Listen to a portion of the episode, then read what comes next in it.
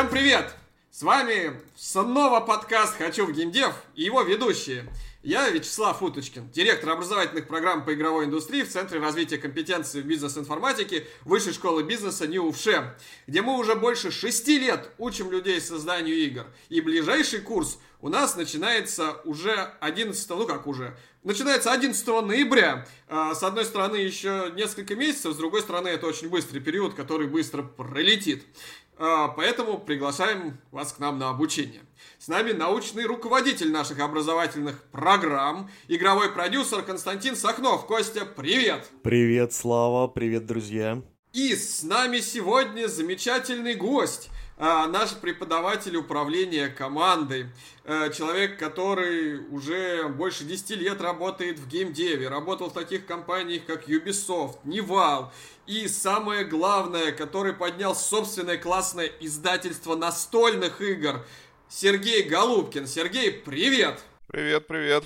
И, наверное, вы уже поняли, что сегодня у нас выпуск будет посвящен необычной теме. Сегодня мы разберем профессию разработчика настольных игр. Мы много говорили про компьютерные, мобильные игры и разные профессии, связанные с ними, а про настольные еще ни разу. А ведь э, рынок настольных игр – это большой интересный рынок, и более того, э, настольные игры – это часть разработки компьютерных и мобильных игр, когда мы прототипируем, делаем бумажные прототипы. Многие компьютерные и мобильные игры вышли из э, настолок. И, собственно, сегодня мы поговорим про профессию разработчика именно настольных игр, э, как вообще можно войти в этот мир, э, чего там можно добиться, какие там ну, даже не зарплаты, там, скорее, заработки со своих игр и так далее. В общем-то, обо всем этом мы будем расспрашивать Сергея, потому что Сергей в этом профи. Ну, и начнем, наверное, с того, что, Сергей, расскажи, пожалуйста, подробнее про себя, про свой путь в игровую индустрию и в целом, ну, и, собственно, настольные игры в частности. Ух, путь, признаться, достаточно длинный. А, ну, начинал я как раз с настольных игр. А, и можно сказать, что пришел к ним, в общем-то, с детства. А, и, наверное, одну из первых игр а, сделал еще где-то в начальной школе. При этом, что самое интересное, эта игра, она пережила несколько версий и эволюционировала до коммерческого издания. Это была карточная коллекционная игра Козяблов, которую мы э, рубились с моими одноклассниками еще, наверное, в классе в пятом-шестом. Вот, а потом ее смогли оценить уже игроки, э, ну, в общем-то, по всей России, э, где-то году в 2005-2006, когда мы ее потом издали с миром фэнтези, ну, уже в переработанном, естественно, варианте. В настоящее время я занимаюсь несколькими интересными параллельными историями. А, это компьютерные игры. А, я работаю одновременно в нескольких студиях, где являюсь сооснователем. А, мы делаем как игры под PC, так и мобильные проекты. Помимо этого, занимаюсь образовательной программой, как раз э, преподаю вот у Славы на менеджменте игровых проектов. Э, плюс э, сейчас э, запускаем большую новую программу э, в Севастопольском государственном университете.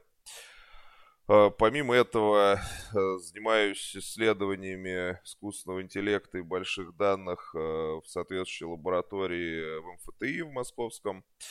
А, ну, основная моя все-таки деятельность, э, наверное, самая большая, она все-таки связана с настольными играми. А, я владелец издательства Гименот а, и автор и продюсер, ну, наверное, на настоящий момент уже 60 или даже, наверное, 70 настольных игр.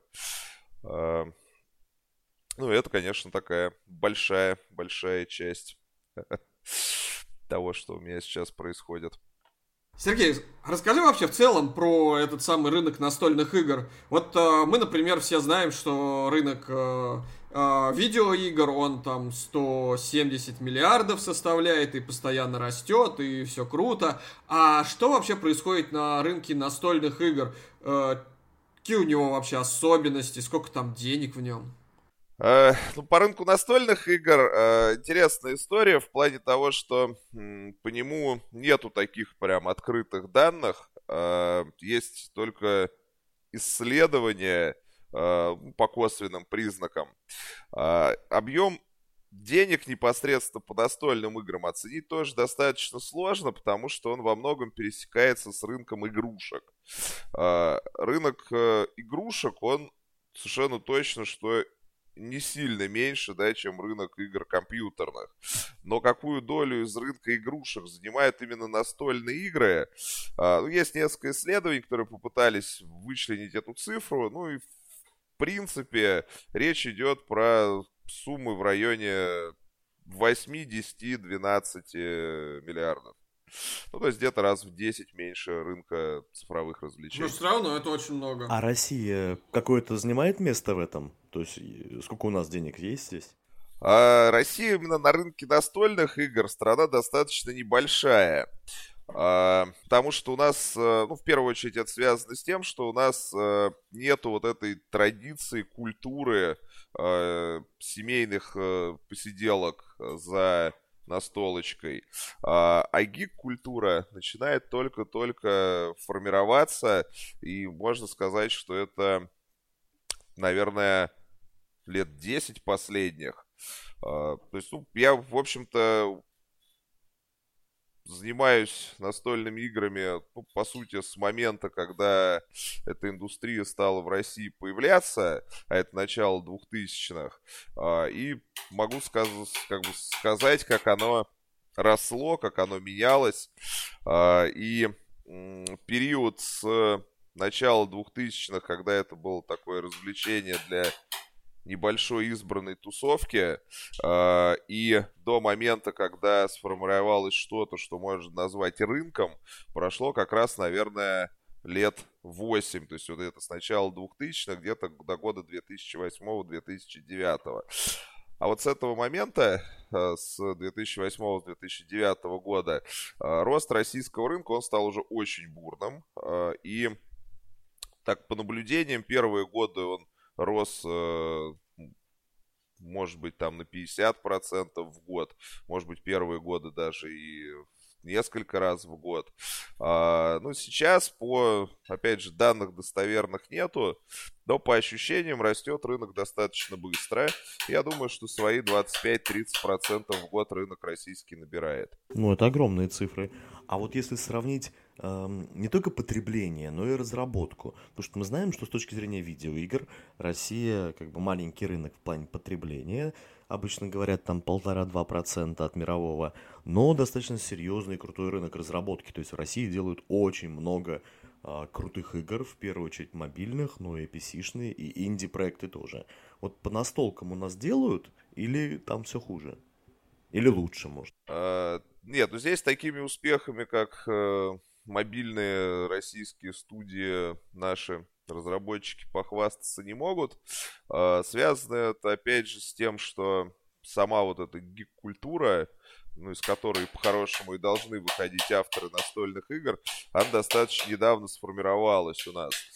И, по сути, а, первые игры, которые выходили на российском рынке, это ну, была такая достаточно кустарная история, да, не, не особо конкурентоспособная на мировом рынке.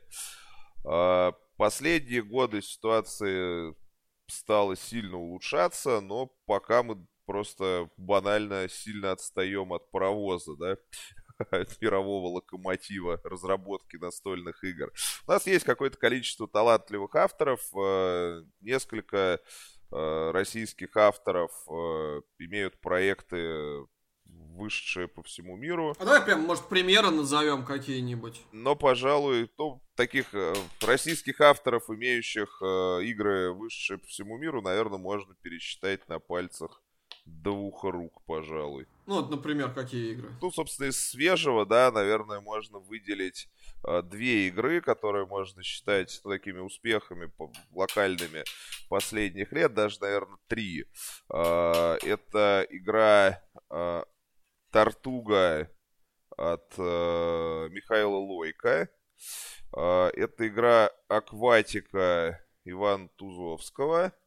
Э, и э, игра э, смартфон, которая, в общем-то, ну, стала такой первой игрой новой волны, которая э, была сделана российским автором и, собственно, вышла на Западе благодаря усилиям компании Космодром.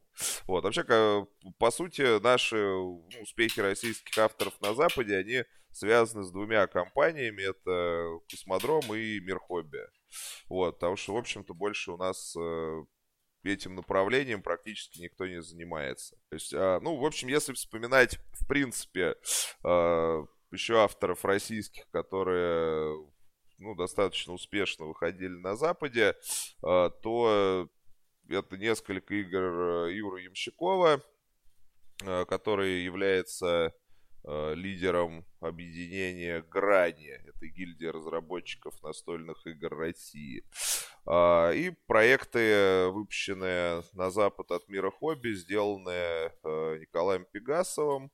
Э, там в основном такие казуальные игрушки. А, и несколько моих игр, в том числе, например, Метро 2033, которое тоже было достаточно успешно издано по миру. А вот если говорить о том, сколько вообще можно заработать, э, есть, ну вот, сколько вообще может зарабатывать разработчик своей настольной игры? И как вообще на этом зарабатывать? Здесь э, в основном на, по рынку работает одна модель. Э, то есть разработчик подписывается с издателем, приносит свою игру издателю. Э, и дальше работает по авторскому договору, по которому он передает э, свою разработку издателю и получает авторские отчисления или роялти э, с каждой проданной коробки обычно. Здесь средняя цифра по рынку составляет примерно 5% от оптовой цены. То есть если игра стоит, допустим, в магазине э, 20 долларов, ее оптовая цена, скорее всего, будет в районе 10 долларов. Соответственно, автор будет получать 5% э, от вот этих 10 долларов. То есть примерно 50 центов с каждой проданной коробки в магазинах. Ну и здесь все зависит от тиражей. Если мы говорим про какие-то ну, международные мировые суперхиты, то речь может идти о тираже в несколько миллионов. Э, ну, это достаточно редкие случаи. А, ну, то есть, допустим, игра Ticket to Ride, один из главных мировых хитов, а, для них недавно хвалились тем, что продали 10 миллионов копий. Ну, тут, соответственно, можно сказать, что автор, скорее всего, стал долларовым миллионером э, подобной игры.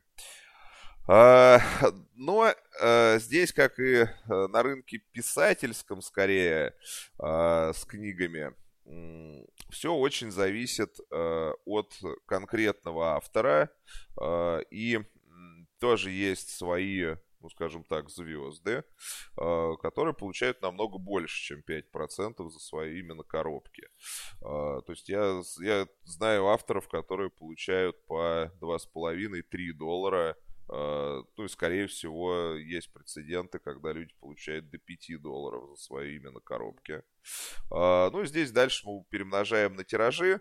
Ну, можно сказать, наверное, следующее, что а, тираж не супер хитовый, но успешной настольной игры, у которой будет несколько последующих изданий, скорее всего, со временем приблизится к миллиону, ну, или составит там ну, 500 тысяч и больше коробок. Вот такие цифры. Да, слушай. А сам ты вообще в настольные игры играешь?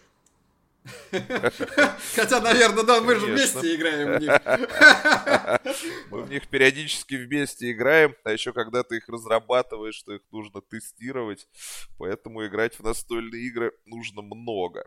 Давай посоветуем, в какие игры поиграть вот нашим, ну, какие бы игры, если вот человек хочет стать разработчиком настольных игр, э, в какие игры в первую очередь стоит поиграть? А, мне кажется, что если ставить перед собой задачу стать разработчиком настольных игр, а, то нужно играть много и в разные. Это ключевое. А, ну, например, а, я для себя ставлю планку, что нужно отсматривать не меньше, чем 50 новых игр в год. Ну и, соответственно, за свою как это, карьеру на рынке настольных игр я отыграл ну, больше, чем в тысячу игр точно. Скорее всего, цифра в районе 1200-1500. На самом деле, достаточно сложно ее ну, озвучить точно, потому что часто приходится играть в прототипы э, игр ну, авторов, которые, например, приходят ко мне за изданием, ну или за советом какой-то экспертизой. То есть у тебя точно больше 10 тысяч часов наиграно в настолке. Это можно тебя уже мастером назвать. Э, это абсолютно точно, что больше. Э, тут, тут даже если э, взять за скобки классические настольные игры, оставить, как это, остаться только с игрой карточный Magic the Gathering, в которую я играю с 98 -го года. И, и как это, и как любят говорить у нас в команде, никакой зависимости.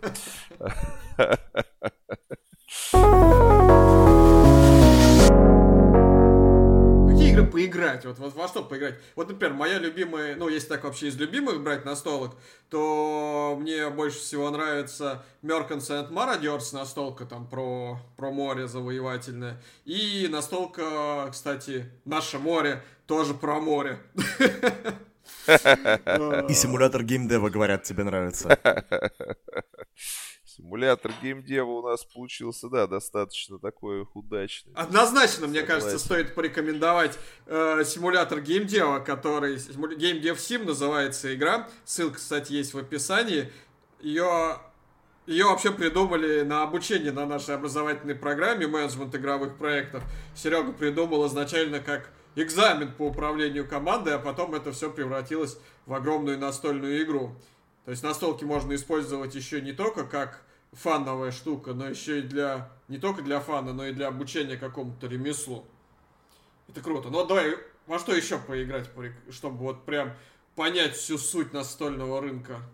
А, ну, я, наверное, порекомендую э, как это, несколько вариантов того вообще, как подойти. То есть можно пойти как-то, например, с фильмами или с сериалами и э, зайти на например, сайт Boards Game Geek, а, выставить э, фильтр по рейтингу и посмотреть хотя бы мировой топ-100.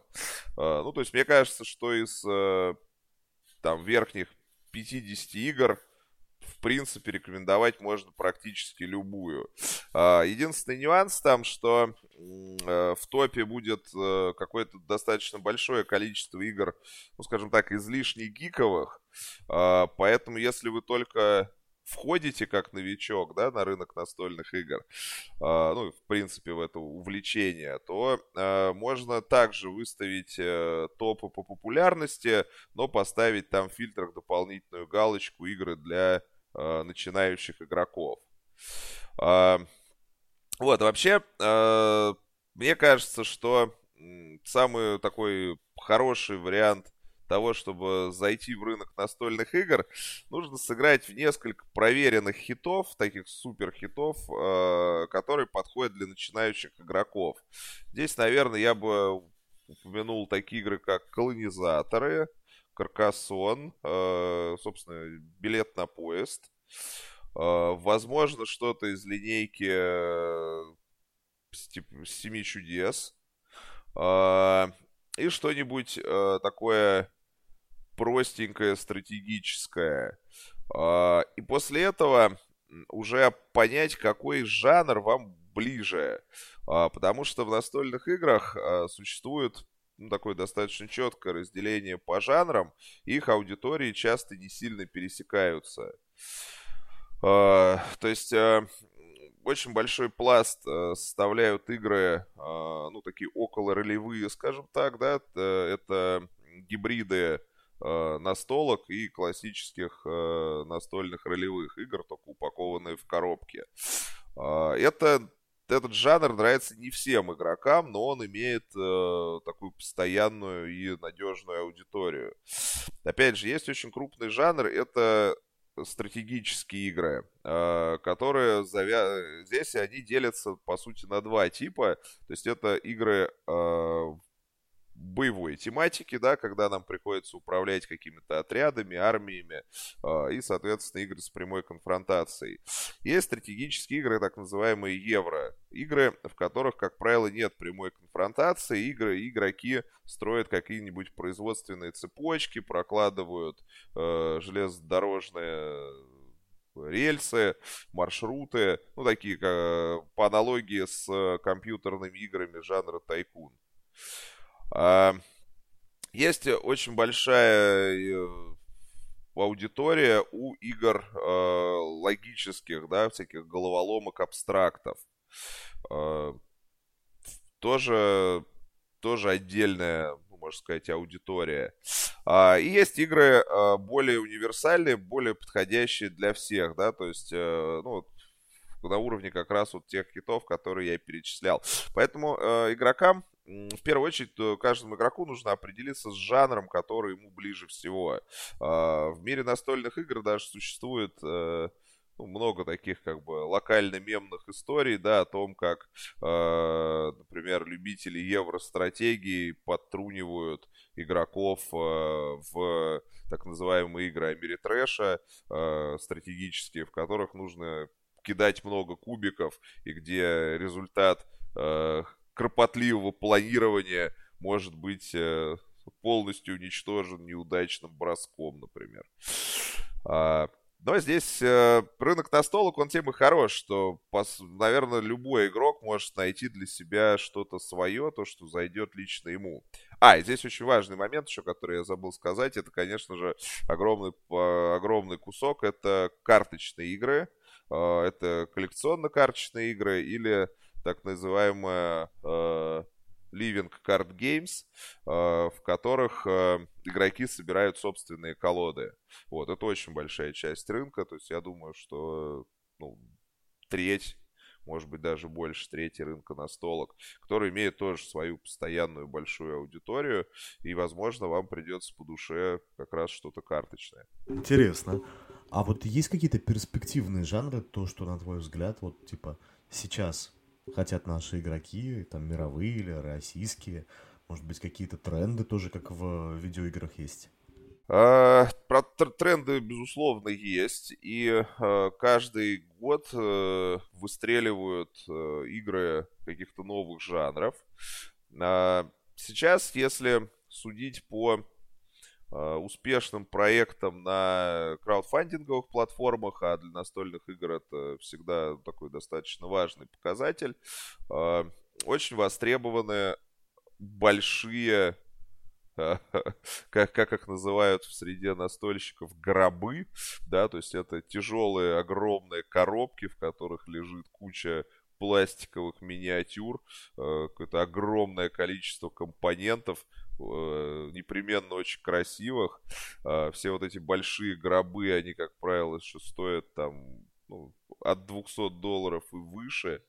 А, плюс к ним еще обычно сразу несколько там десяток, с десяток дополнений. А, и, соответственно, обычно это игры либо по какой-то очень большой жирной франшизе, как, например, а, «Игре престолов» или «Ведьмаку». А, либо это игры как раз на стыке с настольными ролевыми играми, то есть разные варианты, ну, например, Gloomhaven. У, этой, у этих игр очень высокие сборы, как раз на краудфандинговых площадках. То здесь сборы скорее связаны с ценой коробки. Потому что продать, э, допустим, 20 тысяч коробок по 200 долларов, да, это совсем не то же самое, что э, там 30 тысяч коробок э, по 40 долларов. То есть, ну вот, если, если ориентироваться на сборы. А, Вторая э, ниша, которая очень выстрелила последние несколько лет, наверное, года 4 три назад эта история очень поперла. Это игры э, детективные э, или игры-квесты. То есть э, такой жанр, как э, квест-рум у вас дома. Э, эти игры, они выстрелили как раз за счет того, что они ориентированы на ненастольщиков. Э, то есть эти игры, они отлично заходят тем, кто на настольщиков смотрит так скептически, вот, говорит, что это какие-то там, это и, как эти, задроты там двигают непонятные календарики, да, или там какие-то миниатюрки, вот, а как раз э, вот человеку, который до этого никогда не играл в настольные игры, игры, квесты, детективы очень хорошо заходят. Давно хочу в них поиграть, кстати, а давай, может быть, прям конкретную рекомендацию дадим, с какой игры и детектива, с какой начать? Uh, ну, мне очень нравится из того, что доступно легко на российском рынке, эта серия Exit от звезды. Uh, это небольшие такие коробочки квадратненькие. Единственное про эту серию, что важно отметить, прежде чем покупать какую-то коробочку из этой серии, обязательно прогуглите, что э, с ней все в порядке, потому что э, не, э, их, их очень много в серии. Я думаю, что несколько десятков э, как бы экзит-квестов есть в серии.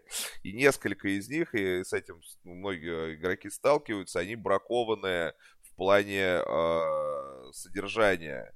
Э, и так как это игры детективы, они одноразовые, то, э, ну, может случиться неприятный конфуз, когда как бы конкретно вот ваша игра серии окажется бракованной. Вот, то есть просто, когда вы придете в магазин, да, вам скажут, что вот посмотрите, у нас есть экзит квестов, не знаю, там 12 видов. А, вам, допустим, понравится, там, не знаю, какое-нибудь загадочное убийство в особняке. Вот, ну, собственно, погуглите, что, в общем, что с загадочным убийством в особняке все в порядке внутри. Я потому что сейчас на память не скажу, какие именно коробочки были бракованы, но я про мы с, основном с супругой это все проходим а, и прош, прошли практически всю серию и могу сказать, что вот мы столкнулись, по-моему, с тремя бракованными коробочками, одна из которых была э, ну, скажем так, критически бракованная и вообще непроходимая, а две другие лечились посредством э, инструкции из интернетика. А, вот. В остальном и серии как бы великолепные, и те коробочки, с которыми все в порядке, с ними действительно интересно играть. А, вот. Единственное, я бы не рекомендовал а, брать кучу экзит-квестов сразу и играть в них подряд, потому что может немножко как бы приесться этот момент. А вот. А если разнообразить партию, ну, классические настолки с, собственно, новыми экзитами, то это отлично работает.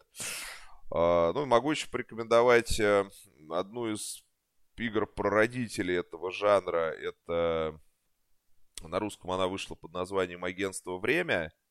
А, ну, собственно, по сути, это одна из игр, которая создала вообще жанр вот этих вот таких э, детективов, квест-румов. Э, очень неплохо выглядит, э, собственно, игра под названием «Детектив» от э, Чевичика. Это польский автор, достаточно известный. А, ну вот, пожалуй, наверное, из квест-румов вот три основных истории. Те, кто нас слушает, расскажите, в какие игры, какая ваша любимая настольная игра, в какие играете вы. Давайте прямо в комментариях обменяемся, скажем так, предложениями, в какие настольные игры лучше и интереснее поиграть. Мне кажется, это было бы здорово. И пора переходить к теме, а что же, ну, как же стать все-таки разработчиком настольных игр? Давай, вот, Серега, давай предположим, что э, ты еще не в индустрии, не в игровой, не, не в игровой, не в настольной. Вот просто любишь играть в настолки и захотел войти в индустрию настольных игр. С чего начал бы ты, ну, с чего бы ты сейчас начал бы свой путь, если бы у тебя не было за плечами там... Сколько у тебя выпущенных настолок, кстати? Ну, именно настолок с моим именем на коробке, ну, больше 30 точно. Да, а, прекрасно. А если бы у тебя было больше 30 выпущенных настолок и больше, сколько там, сотни выпущенных твоим издательством, да? Или...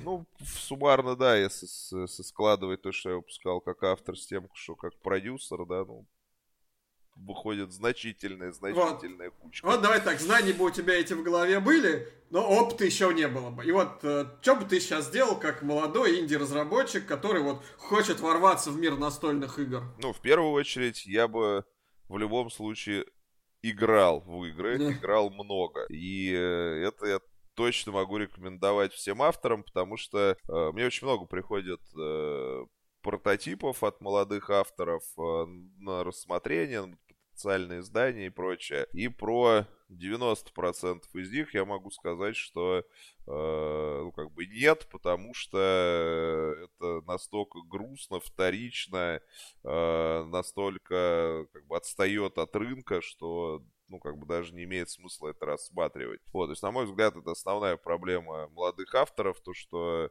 они пытаются делать игры, поиграв, э, не знаю, в 10 или 20 игр, которые были доступны в их э, локальном, например, клубе, да, или в их городе. Вот, то есть нужно играть, играть и играть. Сейчас для этого, благо, есть все инструменты, есть э, э, цифровые версии настолок, да, если вам не с кем поиграть в вашем городе. Есть э, шикарные летсплей, видеообзоры всех выходящих хитов. Э, ну, то есть мне кажется, что не отыграв хотя бы несколько сотен игр э, и не изучив глубоко жанр, в который вы собираетесь сделать игру, э, за это браться точно не стоит. Потому что как это получится однозначно хуже. Э, рынок настольных игр это не тот рынок, где э, вы сможете своей там идеей, да, кого-то удивить. Идей достаточно, ну, как бы много. Игровые механики, они на поверхности. И на самом деле, э, ну, самые успешные проекты последних лет, они рождаются э, как бы на стыке нескольких жанров, да, то есть как некий гибрид, который при этом выполнен на высшем уровне качества э, с точки зрения как графического оформления, как качества компонентов, так и геймдизайна игрового баланса. Э, ну вот, собственно, он рецепт хита. Mm-hmm. То есть теперь уже э, теперь уже понятно, что и как надо делать. В принципе-то все, да, на этом. Да нет, шучу, конечно. Хорошо, наигранность. Э, наигранности играть. Хорошо, вот, а давай вот предположим, ты, ну, наигрался в настольные игры в том жанре, в котором собираешься делать. Что дальше? Дальше надо понять, э, что этому жанру не хватает, какие в этом жанре, ну, скажем так, пробелы. А, как раз обычно вот эта игровая аналитика, да, то есть на наигрыш в основные хиты жанра, он позволяет понять, что, например, а, ну, все игры в жанре слишком сложные в плане правил, а, потому что ну, это, э, этим грешат э, тяжелые настолки, э, что вы тратите 2 часа на прочтение правил, потом вы тратите час на расстановку, потом вы час играете, через час вы понимаете, что вы играете неправильно и где-то в середине ошиблись, после этого вы, вы как бы злитесь и коробку с стола сворачиваете. И не факт, что вы к ней вернетесь второй раз.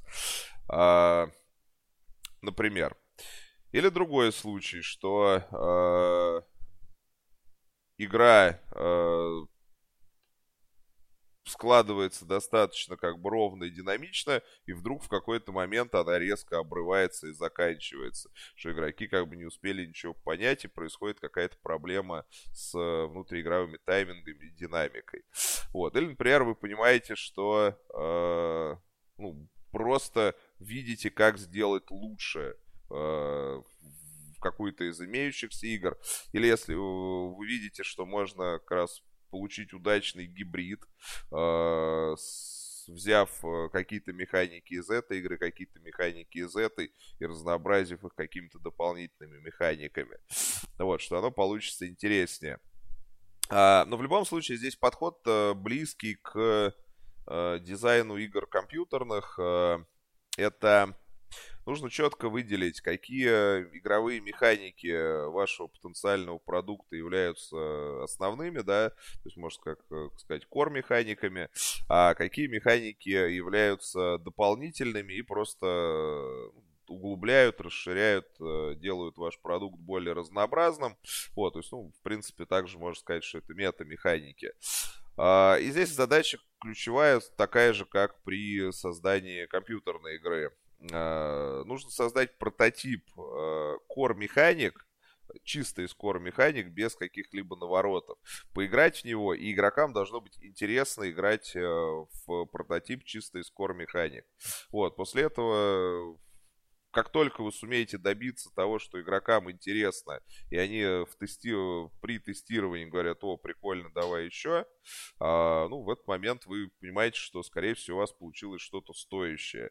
Вот, теперь нужно просто, э, как это, в поваренной книге приправить все это э, метамеханиками, при этом не сломав основную игру, и тестировать, тестировать и тестировать. Э, могу сказать, что для э, ну, достаточно хардкорно. То есть, чем хардкорнее игра, тем больше она, естественно, требует тестирования. А, потому что хардкорные игроки, э, настоящие гики, они вашу игру очень быстро разберут на молекулы. И если в ней есть какая-то ошибка баланса, то они ее сразу найдут, и, соответственно, после этого это будет провалом. А, Поэтому никогда не стоит пренебрегать сессиями тестирования, особенно их количеством. А, ну, про опыту моего издательства могу сказать, что для э, хардкорных игр мы проводим не меньше 500 тест-сессий, прежде чем игра пойдет в печать. Э, ну, допустим, вот для амбиций космоса мы провели порядка 700 тест-сессий, из которых я сам участвовал больше, чем в половине, наверное, там, в четырех сотнях тест-сессий. Э, игры попроще, к ним на аудиторию более казуальную, на более широкую, к ним, соответственно, и требования немножко попроще. Здесь э, важнее невыверенный игровой баланс, который э, дол, должен не иметь изъянов, да, а важнее сама интересность геймплея и э, такая как бы реиграбельность, да, для того, чтобы ваша коробочка не стояла на полке и доставалась оттуда там раз в год или реже, да, а чтобы там игроков что-то цепляло, и они хотели сыграть еще и еще. Окей. Придумали USP. А что дальше после этого? Вот э, наигрались, э, нашли, э, ну, там, придумали ту игру и ту механику, которая вот будет цеплять игроков, такого еще не было. Что делать дальше? Ну, после того, как вы все оттестировали, у вас есть готовый оттестированный прототип. Нужно суметь написать правила. Тоже отдельная такая непростая задачка. Потому что то, что у вас есть игра, Я и помню, вы знаете, да, как... про правила это точно. Да-да, то, что вы знаете, как играть в игру, это не значит, что другие игроки поймут, как в нее играть, и, э, ну, собственно, им будет все ясно. Ну, а после этого, на самом деле, вы э, можете уже выходить на более широкую аудиторию. Э, ну, я бы советовал э, либо взаимодействовать с вашим ну, там, локальным игровым сообществом, то есть, скорее всего, ну, в большинстве крупных городов э, сейчас есть клубы по настольным играм, где всегда можно собраться, поиграть. А, если у вас такого клуба нету, то а, можно попытаться вступить э, в ту же вот э, гильдию разработчиков настольных игр и присоединиться к вашей региональной ячейке, чтобы тестировать вашу игру с единомышленниками, например, в цифровом формате. Здесь великолепная совершенно программа Tabletop Simulator, которая позволяет э, тестировать ваши прототипы на компьютере с другими игроками. Uh, ну а дальше, как и в индустрии компьютерных игр, э, не бояться ходить на всякие выставки, конкурсы, фестивали, предлагать свой продукт издателям, uh, показывать его другим игрокам, получать от них обратную связь, э, улучшать, улучшать, улучшать, шлифовать свой продукт. И рано или поздно, скорее всего, его получится выпустить на рынок, если он будет достаточного качества. Ну вот, а что значит вы, ну, то есть вот э, дорабатывать? А что значит вот вообще выпустить на рынок? Как на этом можно заработать? Э, то есть вот... Э, вот куда идти человек? Вот, вот придумал, сделал прототип. Вот прототип есть уже на руках. Кому дальше идти-то? Как вот заработать именно на этом? Сам же не будешь стоять продавать там около супермаркета. А, ну, в, в принципе, здесь, по сути, основной путь это взаимодействие с издателем. В России достаточно много издателей, которые занимаются играми российских авторов. А, у нас есть э, флагманская компания, это Мир Хобби. А, если сумеете сдать свою игру через Мир Хобби, это, в общем-то, ну, гарантирует некий успех. Но у них и отбор очень серьезный. То есть они э, тщательно подходят к выбору продуктов, которые они выпускают. Есть компания Cosmodrome Games. Э, по сути, это ребята, которые пытаются двигать российские игры на Запад. И как я говорил в начале сегодня нашего подкаста, что у них есть несколько успешных примеров. А, есть наше издательство, мы тоже работаем с э, молодыми российскими авторами, а, издательство Гименот. А, мы предлагаем как раз авторам другую модель взаимодействия, отличную от э, работы по роялти. Э, обычно мы работаем с авторами 50 на 50. То есть автор э, приносит э, нам готовую игру, мы вкладываем с своей стороны экспертизу, и э, вещи, связанные с продвижением и продажами. А самую ну, дорогую часть это производство мы с автором оплачиваем пополам. А, и, соответственно, такой подход, он позволяет а, получать а, автору намного больше денег, но при этом сделав некие вложения с своей стороны тоже. Ну, соответственно, прибыль э, от продукта тоже делится пополам в этом случае. Насколько я знаю, да, из российских издательств с внешними авторами еще взаимодействуют э, ребята из «Звезды», Э, из э, и издательства, из входящей в Лигу Партизан, там ну, на, на, на наше издательство тоже в Лигу Партизан входит, а, и там есть э, возможность тоже издать свой продукт на рынок. А какими качествами вообще должен обладать человек, который собирается делать настольную игру? А, вот что нужно знать и уметь для того, чтобы к этому приступить? Uh, ну, здесь момент тоже такой, как с uh, геймдизайном, опять же, в компьютерных играх можно проводить аналогию, очень сильно зависит от жанра, в котором вы собираетесь работать. Uh, потому что все настольные игры, естественно, нельзя собрать э, под одну гребенку. Нужно ориентироваться на то, в каком жанре вы работаете, да, в первую очередь. А, потому что есть игры, у которых упор идет на сторителлинг, на нарратив, на создание мира, да, на сюжет. А, есть игры, у которых упор идет на а, баланс, на взаимодействие между объектами, а, на цифры.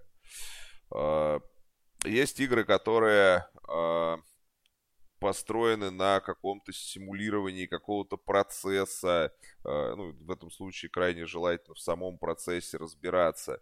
Э, на самом деле фишка и особенность настольной игры, что по сути, э, ну, любую экспертизу свою э, в сочетании с пониманием настольных игр, ну и любовью к настольным играм, можно обернуть в настольную игру.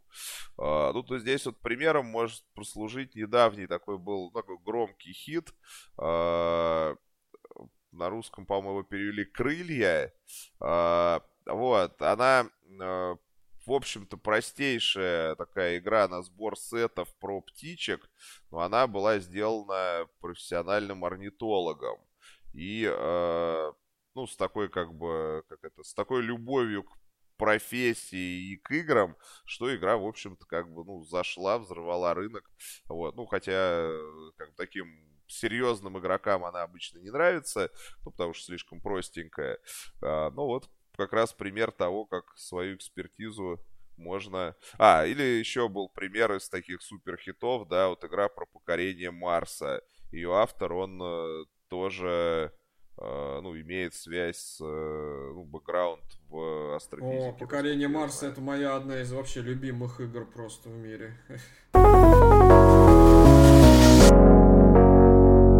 А скажи, Сергей, а что нужно изучать сейчас человеку, с чего, ну вот, э, с чего э, приступить к первому разработку настольной игры? Э, какие, может быть, какие-то на обучение на какое-то, может быть, сходить, книги какие-то почитать, там, передачи какие-то посмотреть, вот что?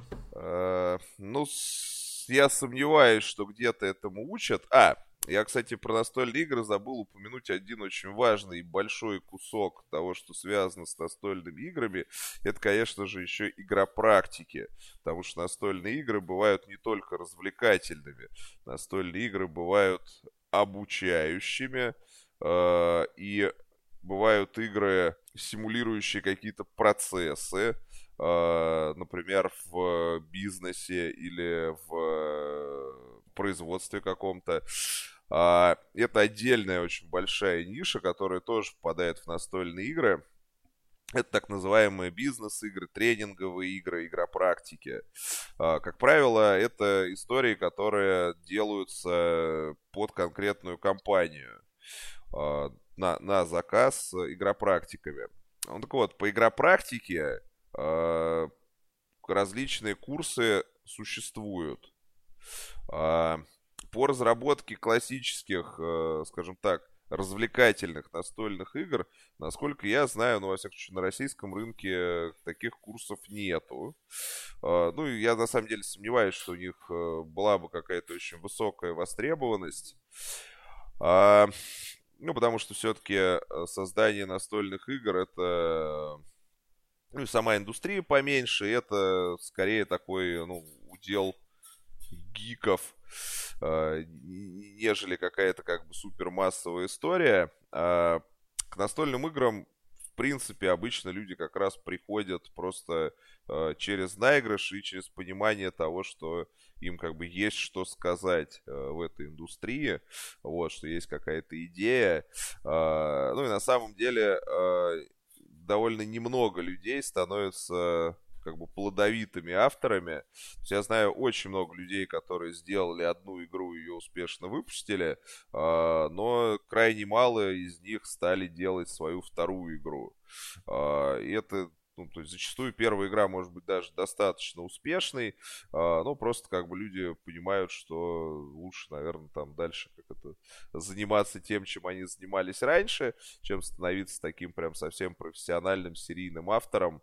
А вот, то есть, ну, могу даже на своем примере сказать, да, что несмотря на то, что настольные игры э, у меня достаточно хорошо кормят, э, и у меня там больше 30 э, выпущенных э, настольных проектов, я все равно параллельно занимаюсь еще играми компьютерными и вот образовательными программами. А какой следующий шаг на пути разработчика э, настольных игр? Ну вот, то есть, куда можно развиваться? Вот если, вот, например, первую игру сделал, а потом не делаешь, то вот в какую сторону обычно развитие идет? Ну, здесь есть два варианта, да, основных. Э, это либо просто воспринимать это скорее как хобби, нежели как профессию. Соответственно, просто вот в свободное время mm-hmm. сделать настольную игру. Но здесь как раз э, очень хороший пример э, вот с Тартугой Михаил Лойко, да, это, то есть там сам Миша, он, насколько я знаю, он там является большим менеджером, по в Сбербанке. А, ну, а в свободное время вот выпустил игру, которая, в общем-то, стала ну, международным, ну, если не хитом, то как минимум таким крепким середняком, изданным э, на Западе. А, вот. Либо второй вариант это все-таки двигаться скорее к индустрии игр цифровых, потому что навыки достаточно близкие. Я думаю, что человек, который сделал хорошую настолку и сумел довести ее до рынка, э, все эти навыки, они однозначно пригодятся на поприще геймдизайна цифровых игр.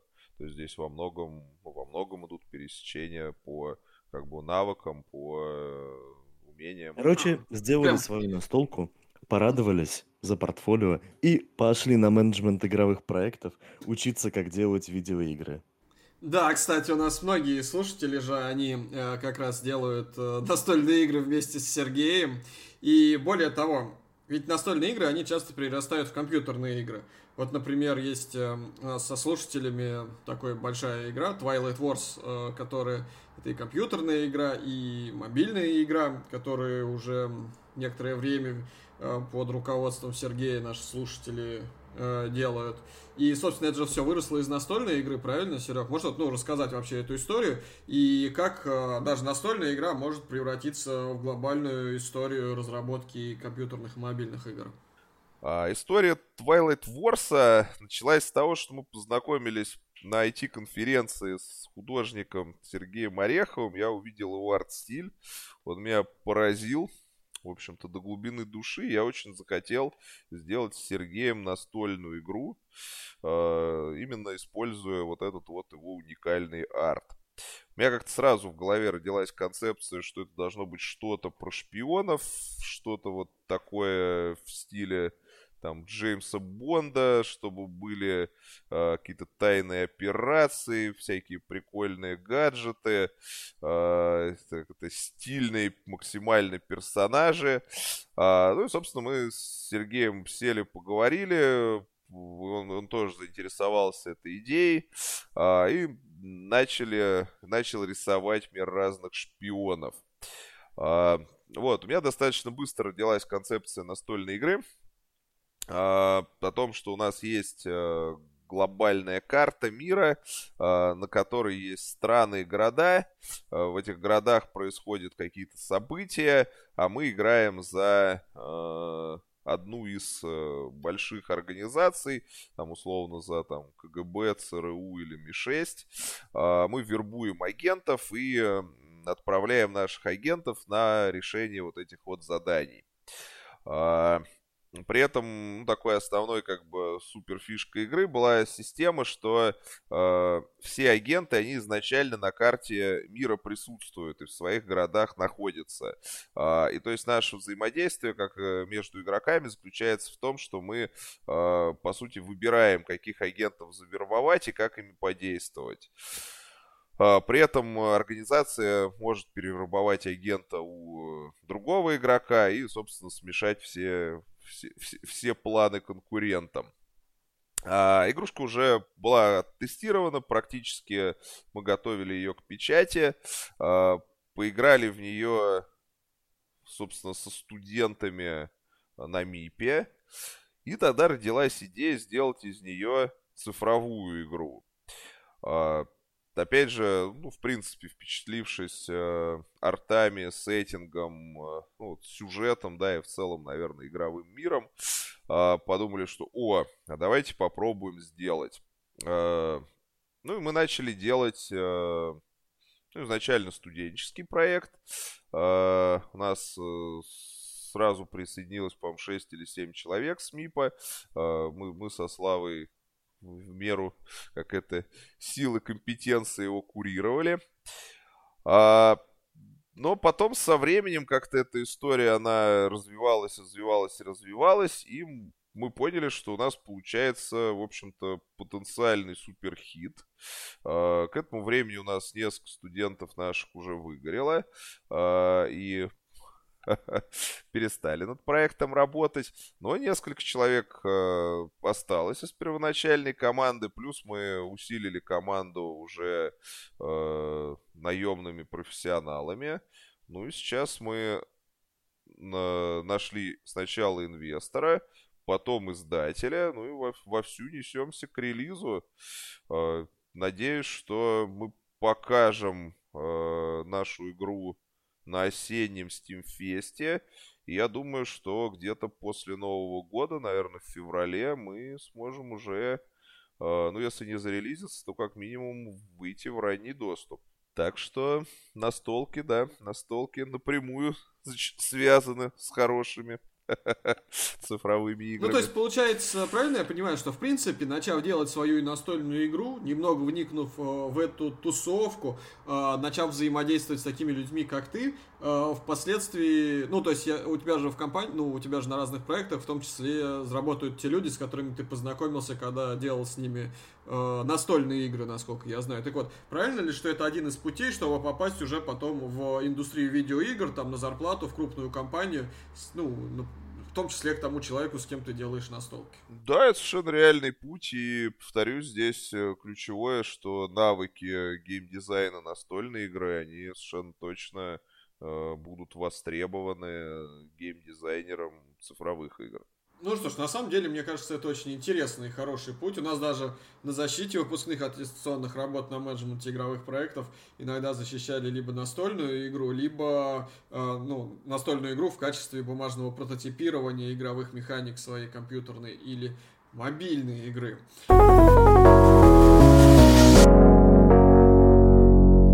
Вот э, можно ли, Сергей, тебе, например, писать, если вот человек, вот, вот наш слушатель сейчас, вот он начинает делать свою игру, или уже есть прототип своей настольной игры, или может даже уже готовая какая-то. Вот можно ли тебе писать, пообщаться с тобой про издательство?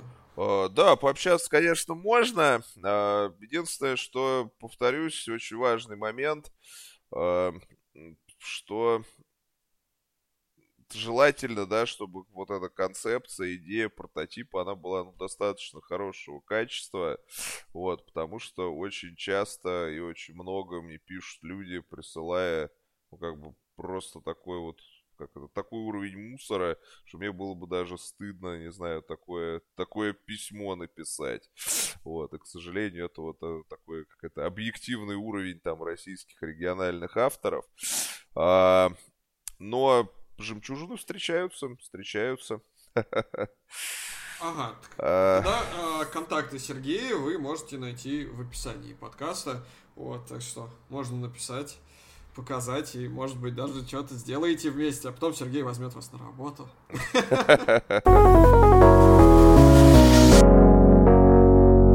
Слушай, а какие книжки почитать? Какие книжки лучше начать читать для того, чтобы ну, лучше получалось делать игры настольные.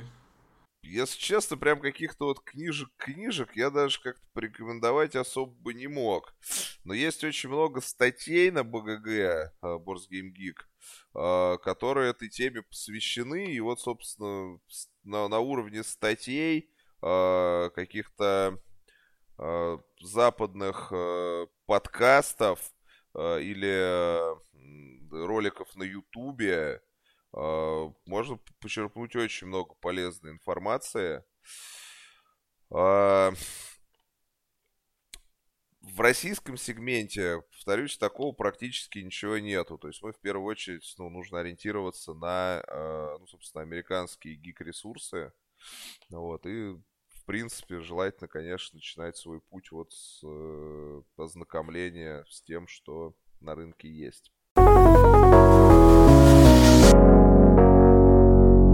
Итак, раз у нас есть в гостях живой разработчик и издатель настольных игр, который так много классных проектов на российский рынок выпустил, мы просто не имеем никакого морального права не спросить его про то, что мы с вами, как разработчики настолок или начинающие разработчики настолок, должны сделать, какие шаги должны предпринять. Допустим, есть у меня идея. Допустим, считаю я, что она гениальная, да, как и все разработчики думают, что их идеи гениальные. Вот как нам проверить, что вообще эта идея что-то стоит, и попробовать к тебе прийти? Может быть, на самом деле мы придумали какую-то фигню полную, которая нужна только нам, нашей маме и нашей кошке. Вот как вообще оцениваются идеи в настолках?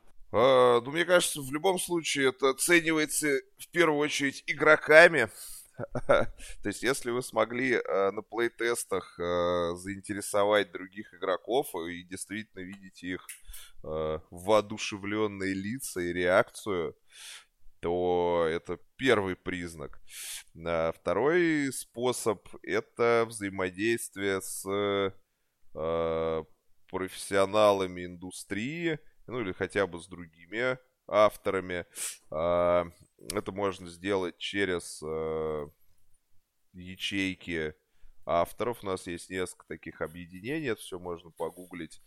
А, и, конечно же, это конференции и выставки настольных игр, на которых всегда есть секции авторов, где вы можете показать свои прототипы другим игрокам, э, возможно, даже не только игрокам, но и продюсерам от издателей, э, которые смогут э, ваш прототип поиграть, выставить ему какую-то оценку, ну и, возможно, сразу же и забрать на издание. То есть у нас, э, ну, из российских фестивалей у нас есть достаточно крупная, ну, то есть основная история это Игрокон, э, который вот в этом году, к сожалению, по ковиду отмени, отменяется. Ну, надеемся, что в 2022 году он пройдет. А, и достаточно вторая у нас как бы крупная профессиональная история, это Граникон. А, в этом году он а, был онлайн. В следующем году, надеюсь, что, опять же, уже без ковидных ограничений пройдет снова в привычном режиме, где как раз э, встречаются авторы и издатели. Вот, друзья, запомните название этих выставок. Значит, алгоритм мы поняли. Предположим, что все наши друзья в диком восторге. Вроде как плейтесты успешны. Какого уровня прототипа достаточно, чтобы прийти к тебе? Ну, вот как к издателю, который реально берет проекты. От прототипа требуется, по сути, играбельность. То есть э, какое-то графическое оформление, э, какие-то ну, там специальные изготовленные элементы, да, в этом нет никакой необходимости. А... Очень важно иметь хорошо написанные правила, по которым, как минимум мне, будет понятно, как в вашу игру поиграть. А, второй очень важный момент – это а, хорошо сделанный пич или презентация вашего прототипа, в который, из которой будет понятно, а, о чем эта игра, какие у нее, собственно, USP и э, как эта игра будет выглядеть, когда она перестанет быть прототипом. То есть, наверное, вот эти три вещи очень важно осветить в сопровождающей презентации.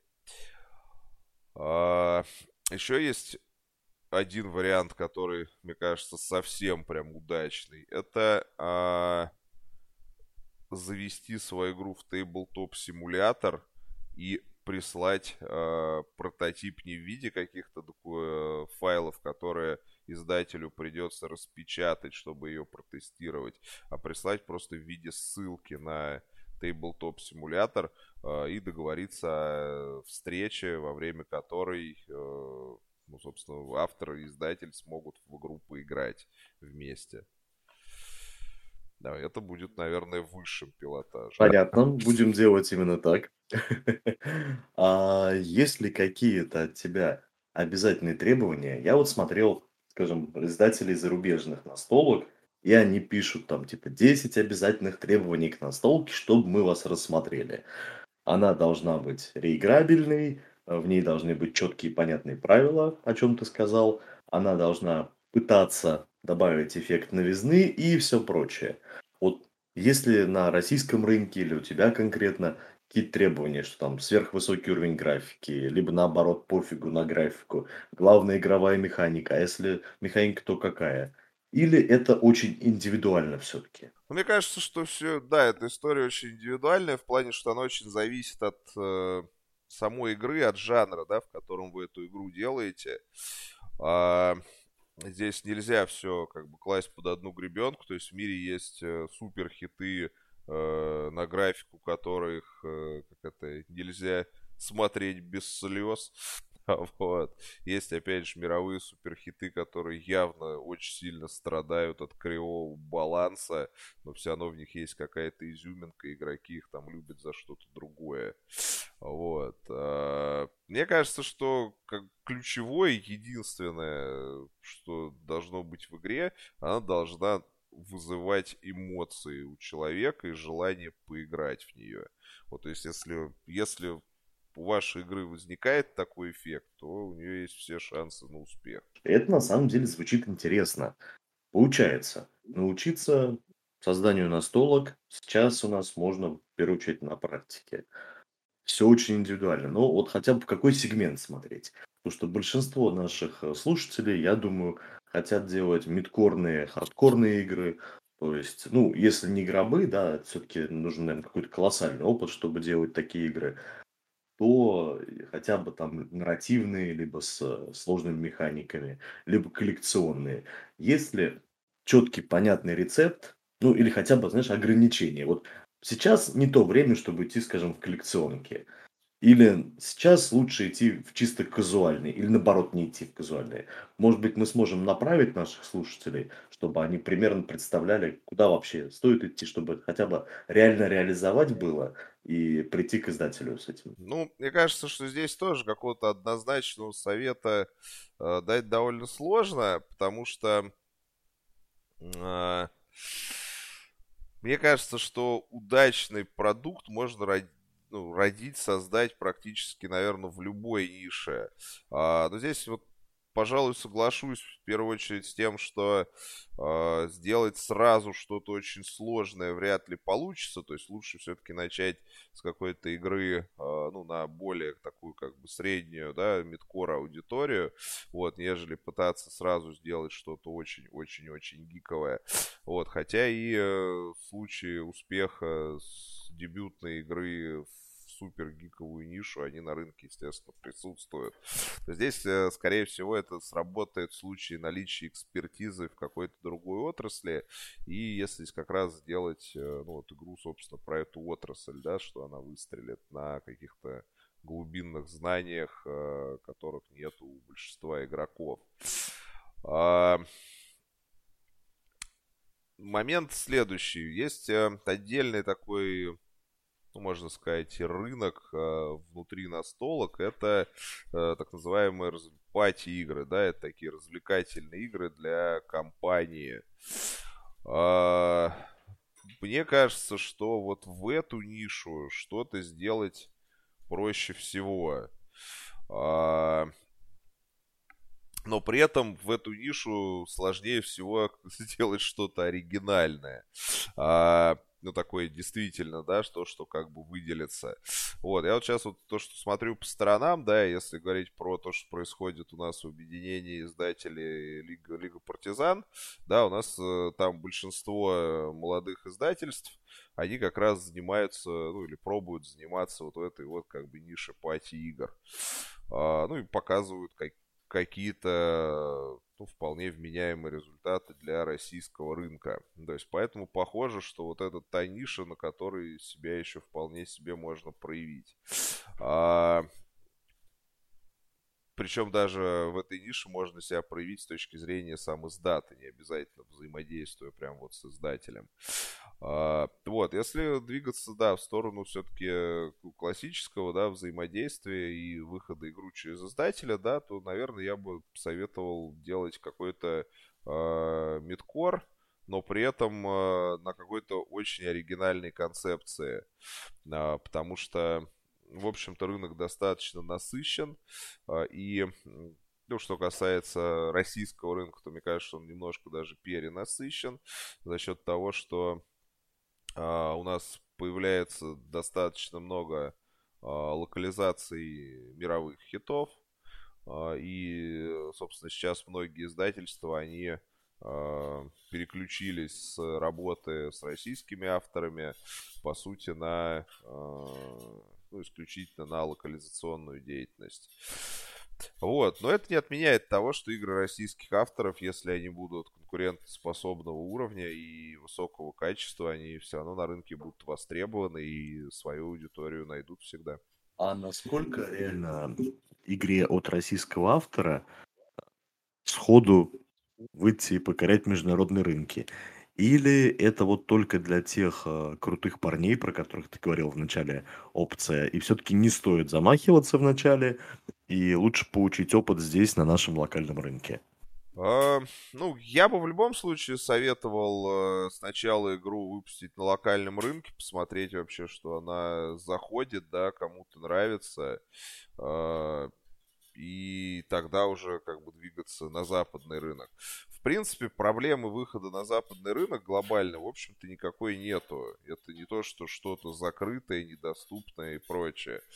А, есть э, краудфандинговые площадки, там, типа того же Кикстартера, а, есть э, специализированные платформы краудфандинга настольных игр. Собственно, заводите проект там, а, пробуйте как-то его продвигать. И если проект э, вызовет интерес, э, соответственно, соберет э, запрашиваемую сумму, то, собственно, вот он и есть ваш выход на западный рынок.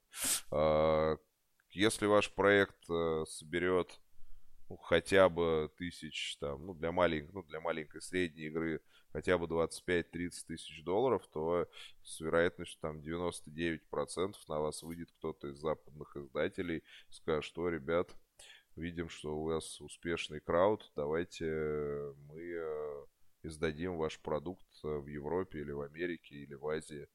А, собственно, это вот основной, самый простой путь, который, мне кажется, доступен каждому. Просто нужно, а, как это, во-первых, не бояться, во-вторых, иметь э, какую-то классную концепцию, а в-третьих, суметь ее хорошо разместить на крауде. Вот, собственно, три, э, как это, три, три пункта, которые могут привести к вас к международному хиту. Все понятно. Я вот слышал, что для...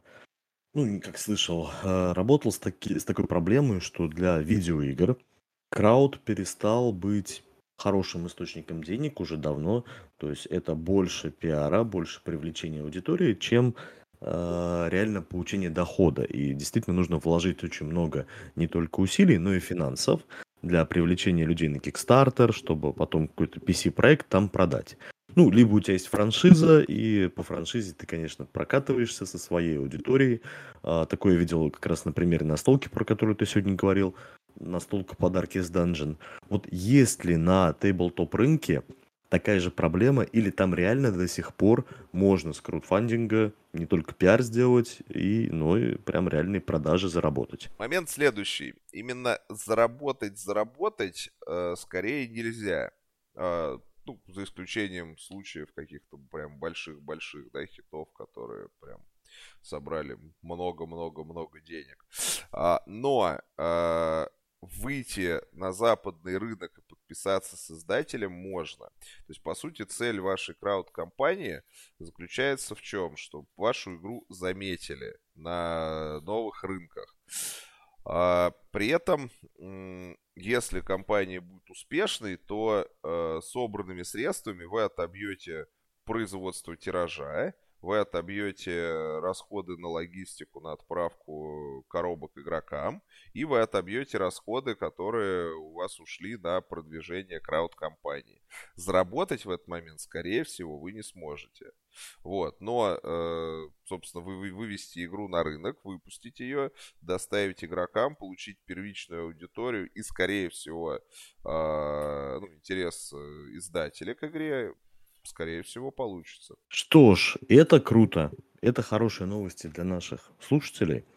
А, подводя итоги, давай что-нибудь им хорошего пожелаем. Потому что все-таки наши уважаемые друзья — это те, кто хочет попасть в геймдев, раз они слушают такой классный подкаст, а, который выходит, к слову, при поддержке программы менеджмент игровых проектов в Высшей школе бизнеса Нювше, где Сергей Голубкин преподает уже много-много лет предмет управления командой, так как у Сергея колоссальный опыт и в видеоиграх, и в настолках. Давай же пожелаем классное напутствие всем нашим друзьям. Э, ну, я обычно желаю и советую скорее, да, всем, кто вступает на путь в этой индустрии, это э, любить игры э, и делать их сердцем и душой, а, потому что это, наверное, основной путь к тому, чтобы получить действительно а, продукт, который как бы полюбят игроки. А, то есть мне очень нравится слоган, как вот by gamers for gamers. мне кажется, что это именно то, что наша индустрия, которая ну, как бы начиналась как некая такая романтичная такая гик-история, да, а, стала терять в последнее время, что она становится ну, такой слишком, собственно, индустриальный, погруженный в цифры, в большие деньги, начинает терять вот этот романтизм. А, и а, я очень надеюсь, что следующее за нами поколение игроделов, э, там, геймдизайнеров, продюсеров, э, авторов настольных игр, а, что оно как раз э, вернет нашу индустрию вот эту вот, вот эту вот романтику, вот это вот отношение к играм. Действительно, Э, чтобы делать игры с любовью, делать от души, делать для игроков.